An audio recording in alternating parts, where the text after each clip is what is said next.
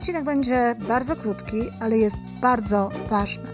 Przez cztery ostatnie mówiłam o tym, jakie to wyposażenie mamy jako ludzie do tego, abyśmy mogli wieść naprawdę szczęśliwe i spełnione życie. Mówiłam o samoświadomości, mówiłam o sumieniu, mówiłam o wyobraźni i mówiłam o woli. Teraz cała nasza sztuka życia. Polega na tym, żeby wciąż, nieustannie, można powiedzieć, korzystać z tych czterech darów.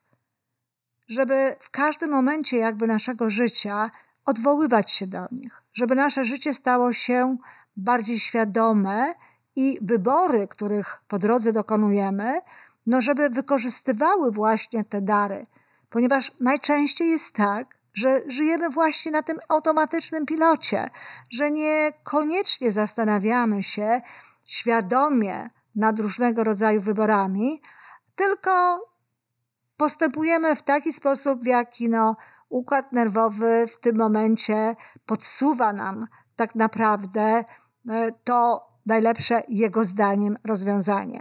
Tu nie chodzi o to, żeby w każdej chwili, w każdym momencie zastanawiać się nad tym, co mamy zrobić, co mamy wybrać. Natomiast chodzi o to, żeby jakby te cztery mechanizmy no, poddać takiemu e, tak częstemu korzystaniu i w taki sposób świadomie na nie wpłynąć, tak je zaprogramować, żeby one potem ułatwiały nam podejmowanie tych decyzji, no nawet automatycznie. Czyli jak te cztery mechanizmy przydają nam się w życiu. Po pierwsze, samoświadomość pozwala nam na to, żebyśmy siebie lepiej poznali, żebyśmy stanęli też jak gdyby obok naszego życia, popatrzyli na to życie i opisali je. Samoświadomość znakomicie się ćwiczy wtedy, kiedy piszemy pamiętnik, kiedy siedzimy kontemplując na przykład, czy odpowiadając sobie na jakieś istotne pytania związane z naszym życiem. Krótko mówiąc, samoświadomość, wszystko to, co związane jest no, z, jakby z obserwacją naszego życia, buduje się wtedy, kiedy dajemy sobie czas na zatrzymanie i na rozejrzenie się dookoła po tym swoim życiu. Jak w nim tak naprawdę jest? Jak wyglądają nasze związki? Jak wygląda nasza praca zawodowa? Jak wygląda nasza troska o siebie? Jak wygląda nasze życie emocjonalne? To są, to są odpowiedzi, na odpowiedzi na te pytania trzeba znać, jeżeli chcemy zacząć tak naprawdę swoje świadome życie, jeżeli chcemy budować swoje życie w taki sposób, żebyśmy mogli je nazwać szczęśliwym i spełnionym. Czy to temu służy samoświadomość? Wyobraźnia podpowiada nam z kolei, w jaki sposób możemy podejść do tego, tak jakbyśmy chcieli, żeby to było. Jak możemy, jak mogą wyglądać nasze związki? Tu nie chodzi o fantazjowanie. Oczywiście wyobraźnię można wykorzystywać również do ubogacania swojego życia w kategoriach fantazjowania, ale w tym wypadku wyobraźnia potrzebna nam jest do tego, żebyśmy sobie wyobrazili, jaką pracę możemy wykonywać, jak mogą wyglądać nasze związki, czego my chcemy od naszych związków. Jeżeli za pomocą sumienia, o czym będę mówiła za chwilę, doszliśmy do wniosku, że nasze związki nie są takie, jak chcielibyśmy, żeby były, czy nasze życie nie wygląda tak, jak chcielibyśmy, żeby wyglądało, czy nawet nasze mieszkanie nie jest takim mieszkaniem, jakiego pragniemy, no to wtedy ta wyobraźnia może nam podsunąć rozwiązanie takie, jakiego chcemy. Czyli jak ma wyglądać moje mieszkanie, jak ma wyglądać mój związek, jak ma wyglądać moja praca zawodowa. To, że to się nazywa wyobraźnia, to nie znaczy, że to ma być e, zupełnie niezależne od tego, od rzeczywistości. My w jaki sposób musimy trzymać się tej rzeczywistości. Natomiast trzeba pamiętać, żeby się nie ograniczać tylko do tego, co uważamy za możliwe w danej chwili, co uważamy, co uważamy za możliwe dla nas, tylko żeby kierować się jednak no, tą wyobraźnią, tym pragnieniem tego, jak chcielibyśmy naprawdę żyć. Mówiłam o sumieniu, że korzystamy z sumienia przy ocenie jakby tego naszego życia. No właśnie, po to jest sumienie. Sumienie z jednej strony jest takim mechanizmem, który pozwala nam właśnie ocenić, czy to mi się podoba, czy to mi się nie podoba, czy tak chcę, czy tak nie chcę.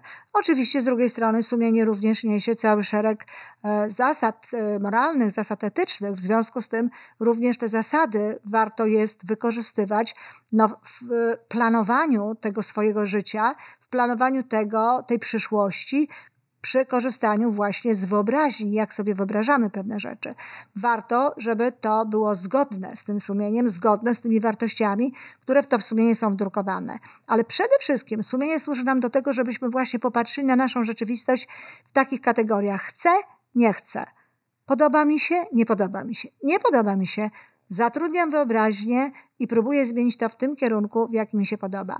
No i wreszcie ostatni mechanizm to jest wola wola, czyli ta siła, która pozwala nam pewne rzeczy zrealizować. No nie mam tutaj dobrej wiadomości, dlatego że no, ta wola często łączy się z naszym elementem nacisku, można powiedzieć. Żeby pewne rzeczy było nam łatwiej zrobić, najpierw często musi być trochę trudniej. Najpierw często trzeba nakłonić siebie do wykonania pewnego ruchu. No w każdym razie do momentu, kiedy wyrobi się nawyk.